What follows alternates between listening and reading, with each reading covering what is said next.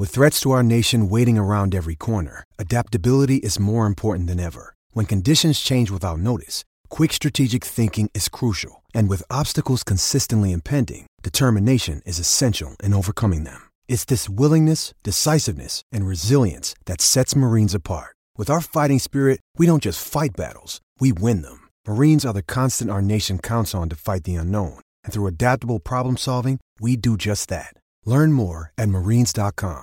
six thirty Ched Inside Sports with Reed Wilkins. Weekdays at six on six thirty Ched. At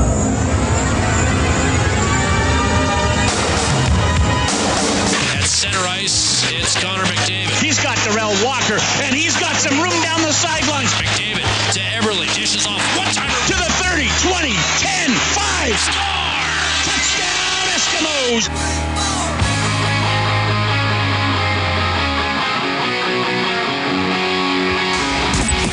Edmonton's home for breaking news on your favorite teams.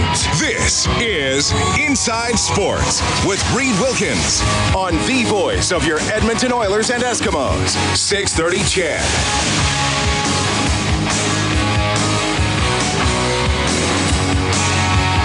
Just one little point, one little point. That's all the Oilers trail the Anaheim Ducks by for first place in the Pacific Division. A win tomorrow would give the Oilers top spot in the division with a week to go in the regular season. Man, this has been a fun stretch drive. The Oilers getting it done lately, wins in eight of their last nine. They played thirteen games in March and went nine three one, passing San Jose, passing Calgary, who were both ahead of the Oilers in the middle of the month. So, big storyline moving ahead here. We'll tee up that game for you, talk about a couple of other Oilers-related items as we move along tonight. We'll also uh, hear from Uh, Brad Gushue, representing Canada at the World Men's Curling Championships that start tomorrow at Northlands Coliseum. First game's going to be at two p.m. against Switzerland. And by the way, our Morley Scott's going to be camped out at Northlands. I believe he has actually set up a tent inside the building to be there all week to follow all the curling and give you on the, all the stories, both on the air and online at six thirty ched dot com. Hey, thanks a lot for tuning in. Pretty nice day out there. Hope you have a wonderful weekend lined up. It's six oh eight. My name is Reed Wilkins. It's Inside Sports on six thirty Ched. The gentleman of the station, Warren Mulvey, on the other side of the window is our studio producer. Warren, old boy, how's it going? I'm feeling good, Reed. How are you? I'm good. Now, it's uh, April is uh, coming. So is this the last month of schooling for you? Yeah, I think I'm done on the sixteenth, technically. So because you have been a Nate Practicum student. That's right, yeah. So you're done the school portion, the classroom portion. That's right. Where you sit there and get, you know, yelled at by Chris Durham. He takes you to task over and over again. Oh, he sure did. So, so, but, so are you going to remain with us at the conclusion of your practicum? I sure hope so. I am, yeah. I have a job, so here I am. Well, congratulations. Well, now, what do you, you. Now, what if you just were like, I'm not going to do the final work for my diploma? I don't know what would happen. Do you have to hand something out? Oh, you have to write a practicum report. I have to write a ten-page practicum report. But it's double-spaced, though. Well, still. I haven't done. I haven't had to do that it? since I was in university, so it's gonna, it's gonna be a lot of BSing going on. Tell I you mean, what, let's let's work on it tonight. Okay. Let's let's work. You type work on it tonight while you're operating the show. I bet you can get a solid three pages done in the next two Probably. hours. Probably. I am gonna read the news tonight, though. So. Well, I'm a little time? busier than normal. At what time? After your show. Oh, good. We're a little shorthanded, so I'm going to help out, and I'll wow. be reading the news. Well, there, there's something to include in your practicum report. You have you learned about the diverse skills needed to work at a radio station. Exactly. You got to be able to operate. You got to be able to go on air. You got to be able to read the news. You got to be able to know the hockey scores, all that kind of stuff. Sorry, slow down. I'm writing this down. he's, he's, he's writing it down as we speak. uh, well, we got a great text to start off the show. Uh, I don't know who wrote this. You sign your first name to your text if you can. I always like to at least uh, sort of feel like I know who's talking. This uh, texter says, Trailer Park Boys are coming out with their own beer. They will be coming to town in May for a signing. Any chance you'll have them on the show? Go Oil! Well, I guess there's something to look into now. there, there's, I've always said we do take suggestions from listeners, and we have had uh, listener-suggested segments on the show. So there is there's something I didn't know. The trailer park. Well, I wonder what the, the Trailer Park Boys beer is called. The Bubbles beer, perhaps. I don't know if Warren's going to Warren's gonna look it up. Good stuff, Warren. Uh, you can text six thirty, six thirty. The phone number seven eight zero, four nine six, zero zero six three. Yeah, the Oilers have won eight of their last nine. Here's a steal at center ice. Kajula shorthanded to the net. Rich John, and he rung it off the post. So one post for each team. Martin for San Jose and Kajula second post of this Monday nights. McDavid makes a move to the net. Backhander score. Shorthanded goal, Connor McDavid. And Edmonton leads for the first time. You know, the guys are feeling pretty good. Um, you know, clinching the playoff spot against L A is big for us. Um, you know, the fans are, are behind us, and, and that feels good. Um, you know, we're excited to come to the rink. We're excited to play the games. Um, you know, I think uh, it's a good time to be an Oiler. Excited. It's a good time to be an Oiler. It's nice to hear, isn't it? This isn't wind-down mode. This isn't what is our uh, draft lottery percentages. I was thinking, Warren, I, the plan is that I'll, I'll get to go to the draft in Chicago. I think I've been to the last three N H L drafts for our coverage, and it's usually around this time of year. It's like, okay, I better start doing some prep, making some notes on some guys. The Oilers are always dra- every year I've I've gone, they've drafted. Uh, maybe I've been to four drafts. No, three. Uh, I was at the Draisaitl one, the McDavid one, and the Puljujarvi one. So they've drafted third, first, and fourth. They're going to be nowhere near that point unless they they they make a trade. So I'm thinking this year, I'm not going to do any prep at all. Like, would would li- would listeners accept that if I was just like, yeah, I was covering playoffs this year?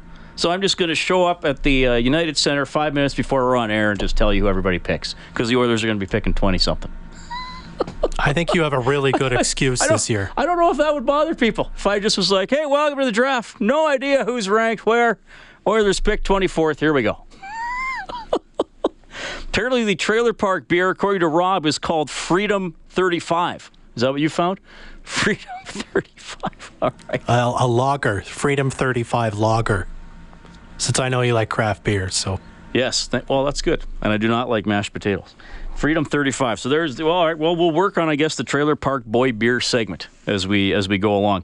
Uh, you can text six thirty, six thirty. The Oilers winning last night three two over the San Jose Sharks. They were uh, outshot forty twenty-two. The Sharks really carried the. I made a note here with ten minutes and twenty seconds left in the first period. The shots were twelve two San Jose. So the Sharks really uh, carried the, the opening moments of the game. The Oilers obviously responded. That shorthanded goal by McDavid put them ahead to stay scoreless second period, and then they trade goals in the third for, for the Oilers' victory. You know, the Oilers have allowed seventy-five shots over the last two games. Talbot stopping seventy-two of them, so he continues to be strong. That's a nine sixty save percentage over his last two games. Uh, the Oilers had an optional practice today over on the community rink, the downtown community rink. I believe the Lumineers are playing Rogers Place tonight. And, but, but I said to McLellan, okay, so the, the shot total is, is getting up there. You know, you don't want to give up forty shots every night, but how do you assess how the team is, is playing? You know, actually defensively and in terms of the chances, you know, I, I assume it's it's deeper than just looking at the shot clock. You know, as the game's progressing, you kind of get a feel for, for how your team is playing. And obviously, we didn't start real well yesterday, but um, thought as the game wore on, we evened it out a little bit. And then uh, near the end, they got a number of, of shots uh, in both games, the L A game and uh, and the San Jose game. So we go back and evaluate uh, the type of scoring chances we gave up, the, the quality of it, the uh, pattern that exists. Are we giving it off the rush? Are we giving it uh, face-offs, D-zone, rebounds, uh, that type of stuff? And um, if there's a consistent pattern, we know where to go to fix things, or at least try to. Um, if it's random, then we look at individual players. Are they uh, reacting right to certain situations? And you know, the last couple of games, um, San Jose is very much a, sh- a volume shooting team, and L A is as well. And they uh, their their shots for and against spread are, are way up there in the league. Um, you know, number one or number two, I believe. Uh, uh, so we knew that going into it. And one of the things you can't do as a player is keep looking up at the uh, at the shot clock and just evaluate your game on that. You got to know what your input's like. And Um, like I said, our, our start was not where we needed it to be against that San Jose team, but we did uh, work our way back into the period.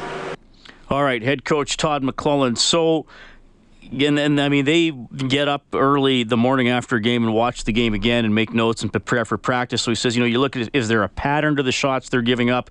Is it more random? Is it just the result of maybe some, the way some individuals are playing that night that they're giving up the shots? And certainly an indication there that you, you almost expect to be outshot by San Jose.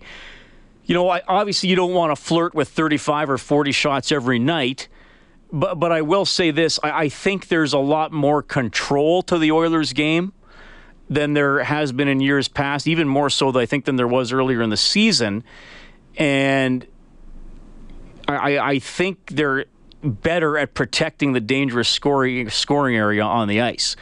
And they may be giving up a large volume of shots. Not all of those are necessarily, you know, grade A opportunities. Now, San Jose did have a two on oh that they didn't get a shot on net on uh, because Braun didn't quite get a good pass across to Marlowe. But I, I think that's something to watch for down the stretch. You, you don't want to continually be outshot because the law of averages is going to say the other team's going to get some puck luck and they're going to start going in. Um, but I still think you see a, an Oilers team that is a lot more protective of the s- scoring area in front of their own net. And I, quite frankly, I think against L A, the last couple times they've played L A, a lot of the shots have come from the outside. And probably the you know the thirty-five that the Kings had the other night, there weren't a whole bunch of dangerous ones. Maybe a few late in the game when they took the goalie out. You can text six thirty, six thirty. We'll have a little bit on Patrick Maroon's continued success. The phone number seven eight zero, four nine six, zero zero six three. I'll update the scoreboard as well. It's Inside Sports on Ched. Hey, this is Jordan Eberle from your Edmonton Oilers. You're listening to Inside Sports with Reed Wilkins on Oilers Radio six thirty Ched. All right, games underway tonight at the N H L. Penguins lead the Rangers one nothing halfway through the second, late in the first. The Islanders up one zip on the Devils. One of the games still to come, Flames against the Sharks at seven. Flames trying to lock down a playoff spot. You can text six thirty, six thirty. Gordo says the Nugent-Hopkins line doesn't look very good. Could it be due to less ice time? Didn't think they had a great night last night. Uh, Nugent-Hopkins, Eberle, and Lucic, I think, have been uh, better over the last fifteen to twenty games than they were over about the first fifty. I don't know if uh, I don't know if the ice time really factors into that. Randy says, so when the Oilers uh, outshot the opposition, it's dominating. When they get outshot, it's fairly inconsequential. Shot location and such. Got it. I'm sure that Talbot's nine sixty over the last two games would continue, even with the shot location of the opposition shots the last two games. That is from Randy. Well, no, Randy, if you'd listen carefully, I'm not saying it's inconsequential. Uh, I'm, I, I specifically said it can't continue. And I said in general this season, I, I think the Oilers have had games where maybe they've given up a lot of shots, but they weren't always dangerous shots. And they do also have a very good goaltender, which has helped. Talbot is having a great season. I wouldn't want them to continue giving up thirty-five to forty shots, regardless of the quality, because the law of averages state eventually some are going to go in or the other team's going to get some puck luck. Which I said before, Randy. Uh, T M says, is Todd McLellan the real deal, or could anyone coach this Oiler team? Well, I, I think Todd McLellan's a good coach. I thought he was a good coach in San Jose. I think he continues to be a good coach. Rocket says, I drove a seventy-nine two eighty Z back from Keene, New Hampshire. Drove through Chicago on my way home. Never moved for three hours as I got there right at rush hour. That was a hot wait, but got some great picks while I was waiting. Would love to go there, too, for the draft. We went to the McDavid draft in Sunrise. That is Rocket texting in to six thirty, six thirty. McDavid, Draisaitl, Maroon. The Oilers' most dangerous line. Wide open McDavid, left circle, backdoor. One-timer score. Patrick Maroon finishes. And just like that, Edmonton has tied the game. Maroon with his twenty-sixth of the year. Anytime you have a career year and you double your goal total, it doesn't matter what type of player you are. It's uh, it's dramatic. And I'm not talking about going from two to four. We, you know, he's he's up in the high twenties now, and he's had a, a tremendous season. He's always had his, his size. He hasn't shrunk or grown at all. Uh, but his uh, his hands and his sense, he fits that line well. And uh, his uh, fearlessness to go to the paint and, and score in and around that area is, is what's really getting it done for him. So um, is he unique? There's some other players in the league that, that do that as well, but uh, we feel fortunate to have him, and uh, we need him to continue to do what he's been doing. Draisaitl in from the right-hand side. You've got Sekra pounding it around the boards. It's Draisaitl throwing it in front, deflected wrist shot. Russell has it tipped home. And once again, in what has been a magical season, Patrick Maroon creating the net front presence, and this time able to siphon one past Martin Jones. Being in the room room with him and seeing the uh, the mindset and the attitude that he brings to the rink every day, um, you know, he he was, you know, he just puts himself in the right positions, brings uh, the right attitude every night, and, and, and works as hard as he can. And I think when, when you have that uh, that type of mixture, Uh, you know, great things can happen. Obviously, he uh, he goes out there and, like I said, makes a difference for us every single night. So Maroon, his two goals from last night there, as called by Jack Michaels. He's up to twenty-seven on the season. He had some comments from Darnell Nurse and Todd McLellan about Maroon's year. twenty-seven goals for Maroon. The last left winger to have twenty-seven goals for the Oilers. You probably remember him. He did it twice. Taylor Hall had twenty-seven exactly in thirteen fourteen and also in eleven twelve. He scored twenty-six last year. So Maroon, with one more goal, would actually surpass Taylor Hall's best goal-scoring season as a member of the Edmonton Oilers. Now, obviously, Hall did not play complete years in uh, in a couple of those years because of injuries. But it's it's very interesting that Patrick Maroon has turned out to be the winger that has gelled the best with Connor McDavid. You know, it didn't, uh, didn't quite click for Hall last year. Eberle and Lucic have had chances this year. Didn't quite click as well as it has with uh, as Draisaitl and Maroon. Now, Draisaitl, another very good point producer who I think is able to see the ice and, you know, see offensive opportunities almost as well as McDavid. And Maroon, you know, for the most part, has kept it fairly simple. He says, I'm going to the net, and I'm waiting for them to get me the puck, and that's how he's got a lot of his goals. Got a nice uh, deflection last night as well on the Chris Russell tip-in shot. Okay, also want to let you know here, Edmonton's Kaitlyn Osmond has won silver at the World Figure Skating Championships in Helsinki. She's quite a story. Uh, you may remember she broke her leg very badly in twenty fourteen, so she has recovered from that to hit the podium at Worlds. Another Canadian, Gabriel Daleman from Ontario, wins bronze. First time ever Canada has had two women on the podium at the same event at Worlds. So good stuff there for Kaitlyn Osmond. We'll continue to set up the Oilers and the Ducks first place showdown. Bob Stauffer is going to check in. We'll also talk to Aaron, Eric Stephens. He covers the Ducks for the Orange County Register. You'll also hear from Canada's skip, Brad Gushue. He's hitting the ice at Northlands Coliseum tomorrow for the World Men's Curling Championship. We're back after the six thirty news. Inside Sports on Ched.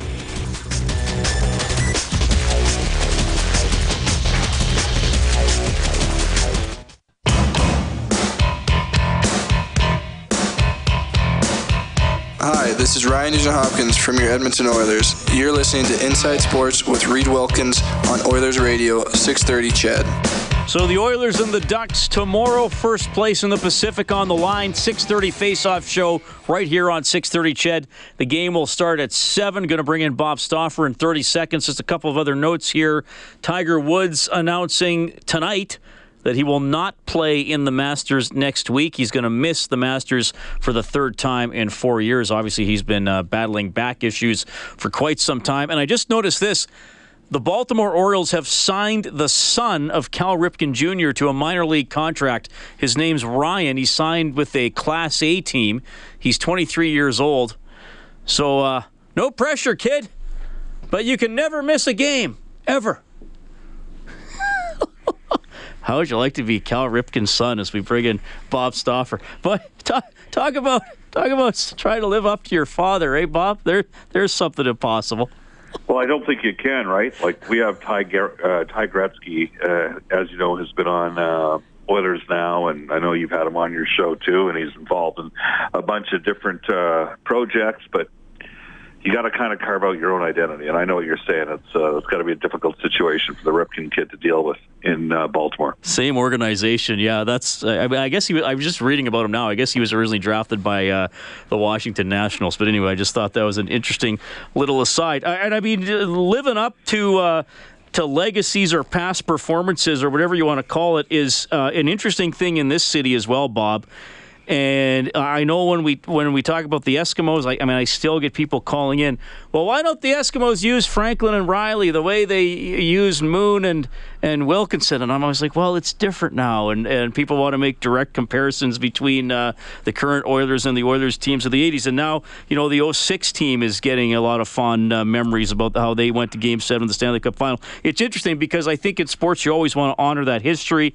The fans who experienced it enjoy sort of talking about it and reliving it, um, but yet there's a new generation or the, or the fans who felt it the first time uh, want to feel it again. And I think some of the oh six guys, they're like, okay, cool, but you know, it's been so long, yet another team carry the torch now and, and get some attention.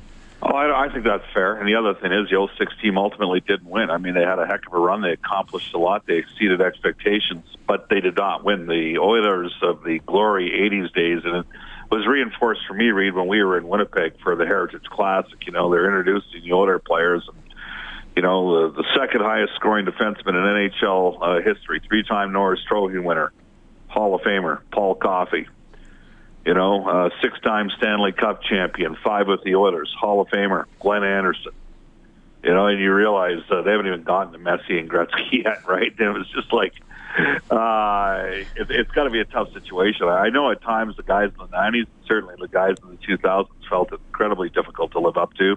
Uh, this, this group has got a chance to have something pretty special because like that great uh, era where we had terrific teams for the Oilers in the nineteen eighties, they got, you know, what you and me probably think is the, the Gretzky of this generation. Different player, but a player of that caliber leading away in Connor McDavid. And then, uh, you know, now you've got an organization with some experience at G M and head coach that has built a different type of team. So away we go. Uh, we're still in the embryonic stages, but Reed, I hope you're up for it.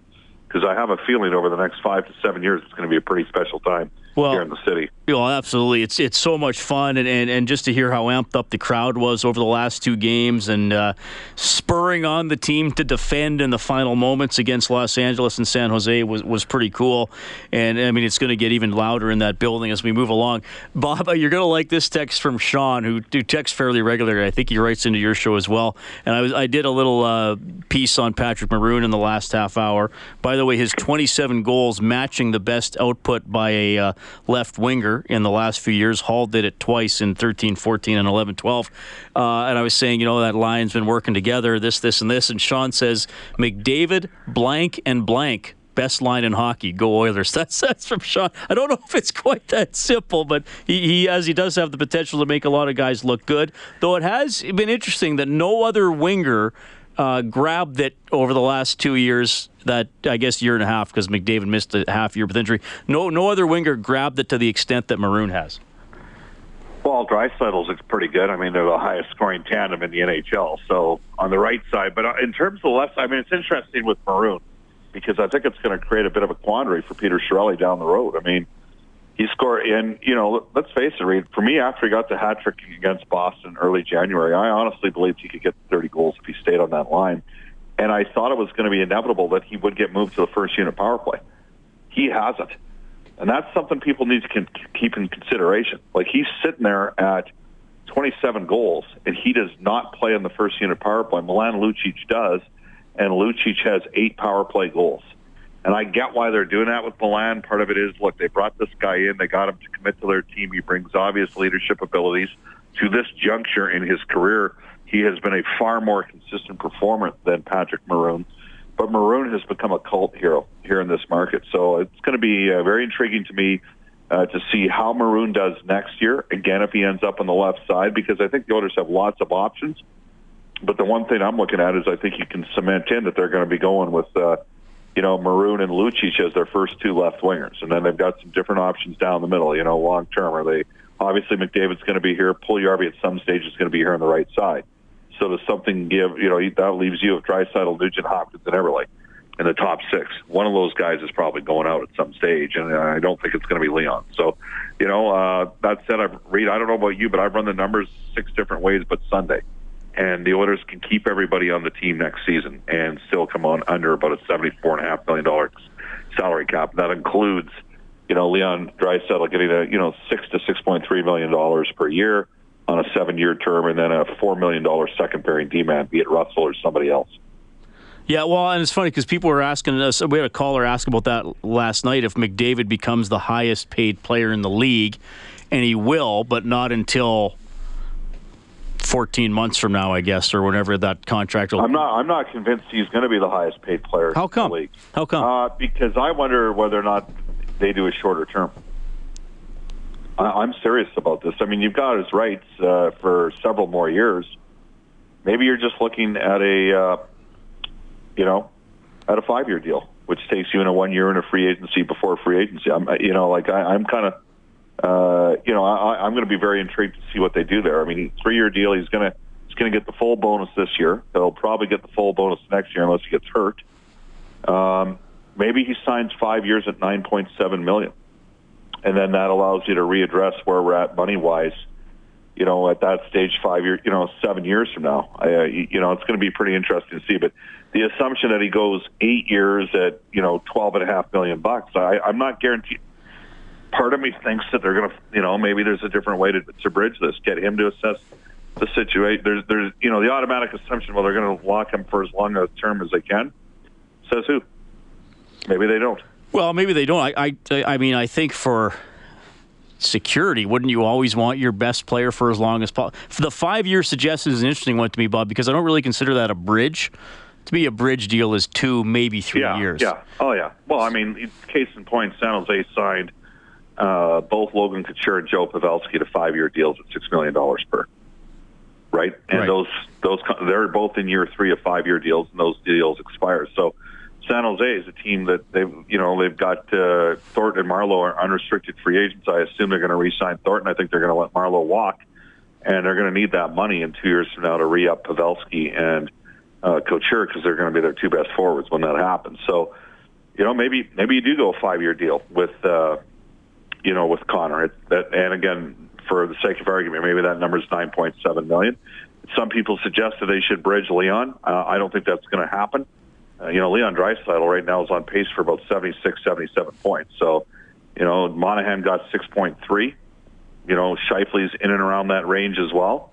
That's probably the number that Leon's going to come in at. But uh, they can afford everybody because they got Connor in an E L C, because they got Maroon one more year at one point five million dollars because Anaheim's spending, you know, five hundred K, uh, picking up five hundred K on that deal. You know, they can afford everybody for another year. It's but I, I, one thing we've seen about Peter Chiarelli, he's been he hasn't been unpredictable because he has done what he said he was going to do, but he has been a little bit surprising with who he's moved out. That yeah, and, and don't I'm not saying for a second that I would expect a, a guy like Draisaitl to go, but a year ago at this time, if you told me that it was going to be uh, you know Taylor Hall and not Nugent-Hopkins or Eberle, I think you and me would have been like really, and it turned out to be Taylor Hall, as we all know. Yeah, for sure. That's a good point. Bob Stauffer joining us. You can get him uh, every weekday from noon to two here on six thirty Ched. He hosts Oilers Now, and of course, he's the color commentator on our broadcast. Where uh, start the game starts at eight o'clock tomorrow.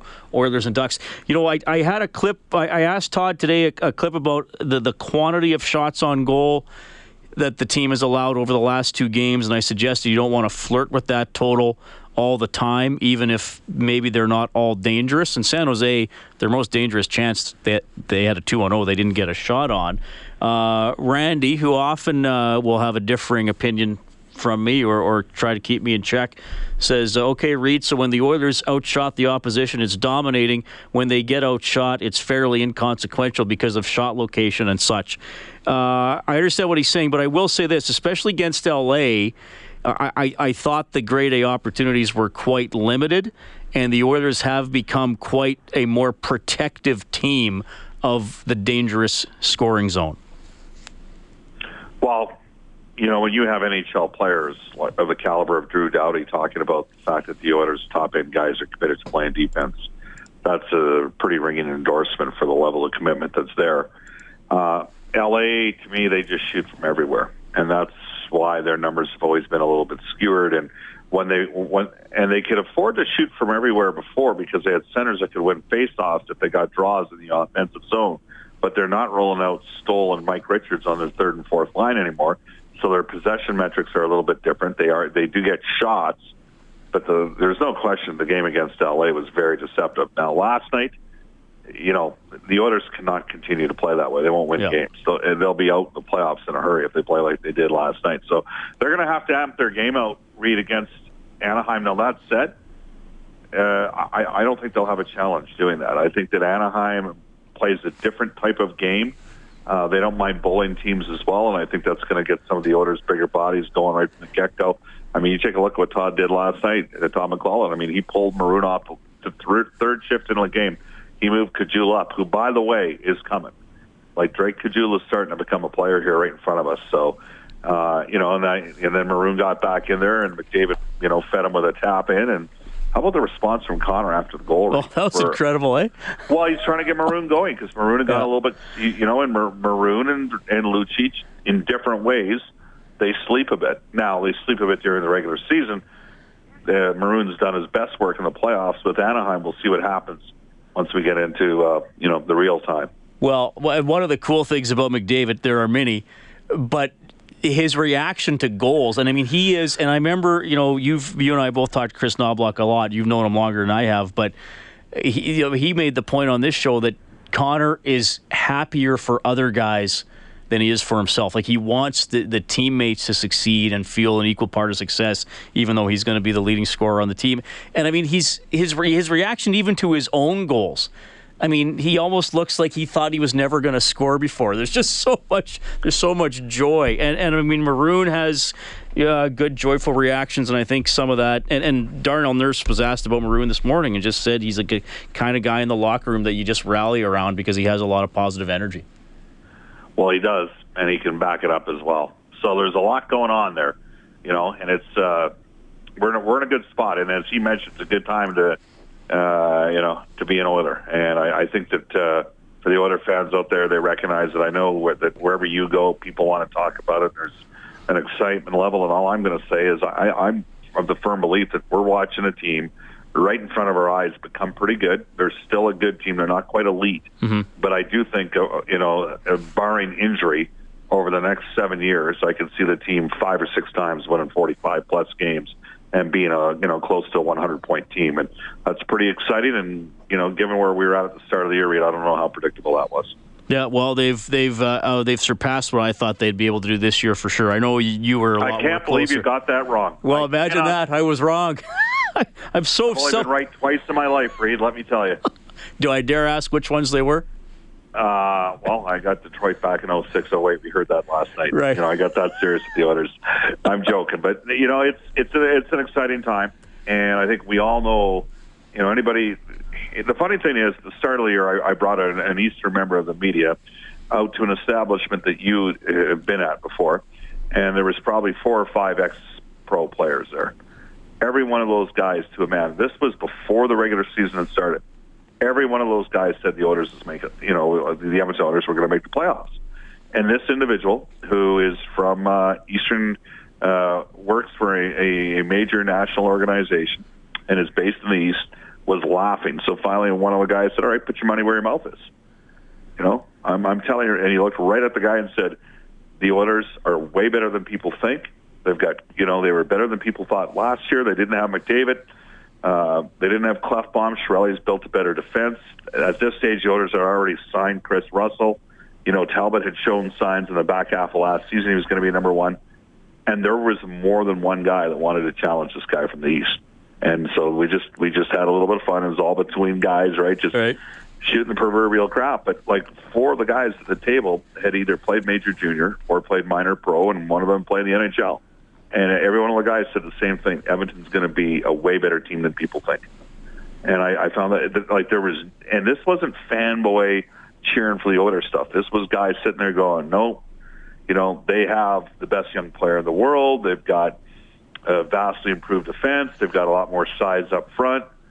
They're they're gonna you know they're gonna be a surprise team. Now, nobody predicted that a couple of the other teams in the West would fall off to the degree that they did. Now that said, like I'm surprised how strong the Pacific has turned out to be, and stunned at some of the struggles with the teams in the Central Division. So that's played a factor in it, but it's been exciting to watch, and I think we're going to be watching it a lot, Reed Wilkins, over the next five to seven years.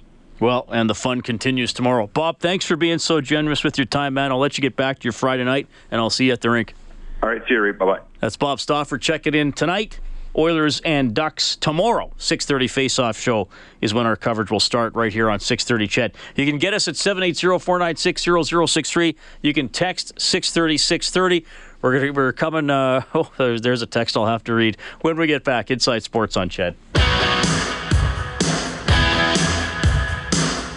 This is Cam Talbot from your Edmonton Oilers, and you're listening to Inside Sports with Reed Wilkins on Oilers Radio, six thirty Ched.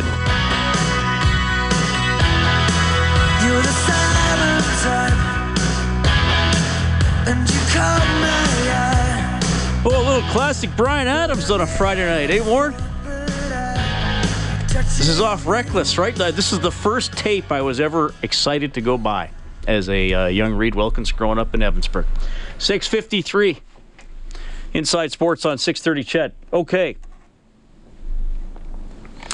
Uh, the Fizzler texting in, and I believe... Uh, Fizzler, if you're still listening, you can correct me if I'm wrong, because I believe the Fizzler is a regular texter to Oilers Now. This may be his first text ever to Inside Sports, so I do appreciate it. And the Fizzler says, uh, and I believe the Fizzler has a bit of a friendly, uh, maybe not rivalry with Bob. They have some friendly back-and-forth banter, shall we say, Warren. You know what I mean? So the Fizzler says, hey, Reed, funny how Bob always predicted the Oilers' success when no one is around to hear it. ah. I, well, I do believe... Um, I do believe... I, I didn't ask. I think Bob said forty-four wins this season. I said thirty-eight, so I'm going to be wrong. And here's the thing. As soon as I got into sportscasting, I realized people are always going to want your predictions, and you're often going to be wrong. And, to be, and sometimes people will just ask you a prediction out of the blue that you never even thought you'd have to give. I went with thirty-eight wins, which is also what I said last year, and they only got thirty-one. They improved from twenty-four to thirty-one. So I thought, you know what, I'm just going to make it simple. I'm not going to shoot too high. I'm going to call another, uh, a never, uh, I'm, I'm going to call another... seven-win improvement and just go from thirty-one to thirty-eight. And again, I am I am gladly wrong. And I believe I said ninety-two points for McDavid. He's at ninety-one. I'm thinking he's going to be good for at least two points in uh, in his last five games, given his track record. Uh, Chris and Victoria, I have received your very personal text message, and I appreciate you sharing it with me. I'm probably not going to read it on air, though. I'll just leave it at that. Uh, we have Brian on the phone. Hello, Brian. Hey, Reed. How's it going tonight? Doing quite well. How's your Friday? You, I hope you're not working. Uh, not today, or not right now, but I got to do it again tomorrow. But, hey, you know, it keeps wolves from the doors. Good. Now, here's my question to you is, what do you think the odds are of the Oilers potentially having three thirty-goal scorers on the same line this year? Well, they're all very close, right? McDavid uh, needs two goals, Draisaitl needs three, and Maroon needs three. Now, they haven't quite been together every single game this season, but that's certainly been a pretty consistent line. Uh, I, you know, tomorrow's, I, I, I think the next three games will likely be fairly low scoring. Against Vancouver, the last two, uh, I think anything goes in that two, in, in those two, because I, I I don't know what Vancouver's going to bring, right? I think tomorrow's going to be about a five four game. You think it's going to be high scoring, eh? I think it's going to be high scoring. How come? But you uh, you know what? I think they're they're both going to be a out for blood, and they want that first spot, and they're going to be going big guns, and it's going to be, I think it's going to be almost like an anything you can do, I can do better.